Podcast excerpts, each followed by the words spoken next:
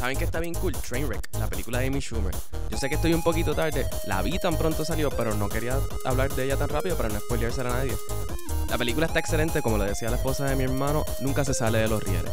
Para mí es una de las mejores comedias R que ha salido en buen tiempo. No han sido muchas las películas R donde hay mucho tema sexual, mucho tema de drogas, de alcohol, eh, que hayan salido en los últimos años que hayan sido buenas. Y de verdad esta para mí es la principal definitivamente.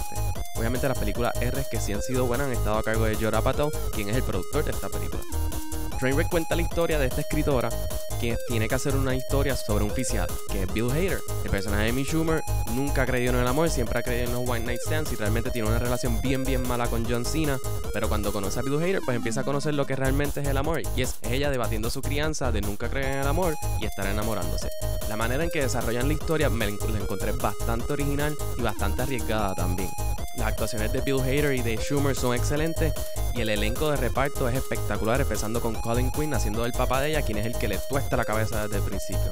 La familia de la hermana también son unos personajes súper buenos y obviamente LeBron James hace un tremendo papel, no una actuación espectacular, pero el papel que le escribieron a él de ser el amigo que siempre está preocupado por su amigo fisiatra, el NBAista millonario que es bien maceta, que nunca quiere pagar una cena completa, tiene muchos momentos extremadamente graciosos. Hay muchos más cambios que son súper buenos, pero no les voy a decir para que no se los spoilee.